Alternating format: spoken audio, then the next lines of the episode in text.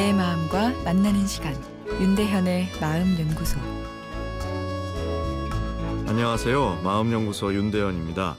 오늘은 계산적인 친구 때문에 힘들다는 청취자의 사연입니다.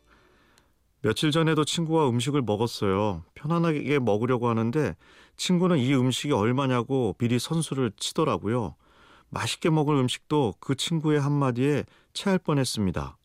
그 친구에게 그러지 말라고 말을 하기도 했는데요. 그럼에도 친구는 계속 계산적인 성격으로 뭐라고 하는 바람에 힘이 드네요.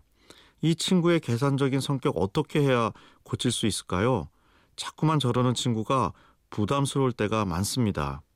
마음 편하게 가끔은 내가 원하는 음식을 먹고 싶네요.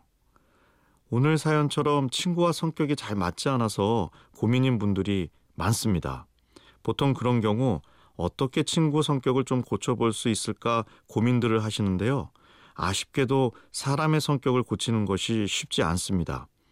쉽게 고쳐지는 것이 있다면 그것은 성격이라고 볼 수 없을 정도로 성격은 잘 변하지 않습니다.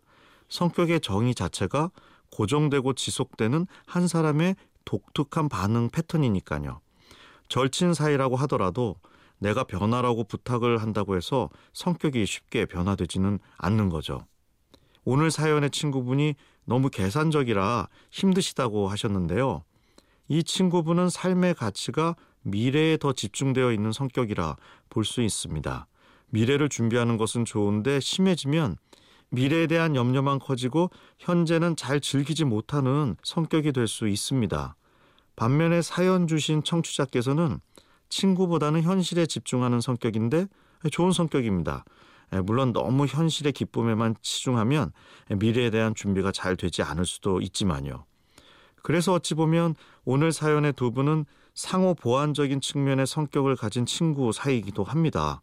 친구분은 음식값 이야기를 하면서 미리 걱정하지만 청취자께서 일단 즐겁게 먹자고 해주니 그 순간 그나마 먹는 기쁨에 몰입할 수 있겠죠.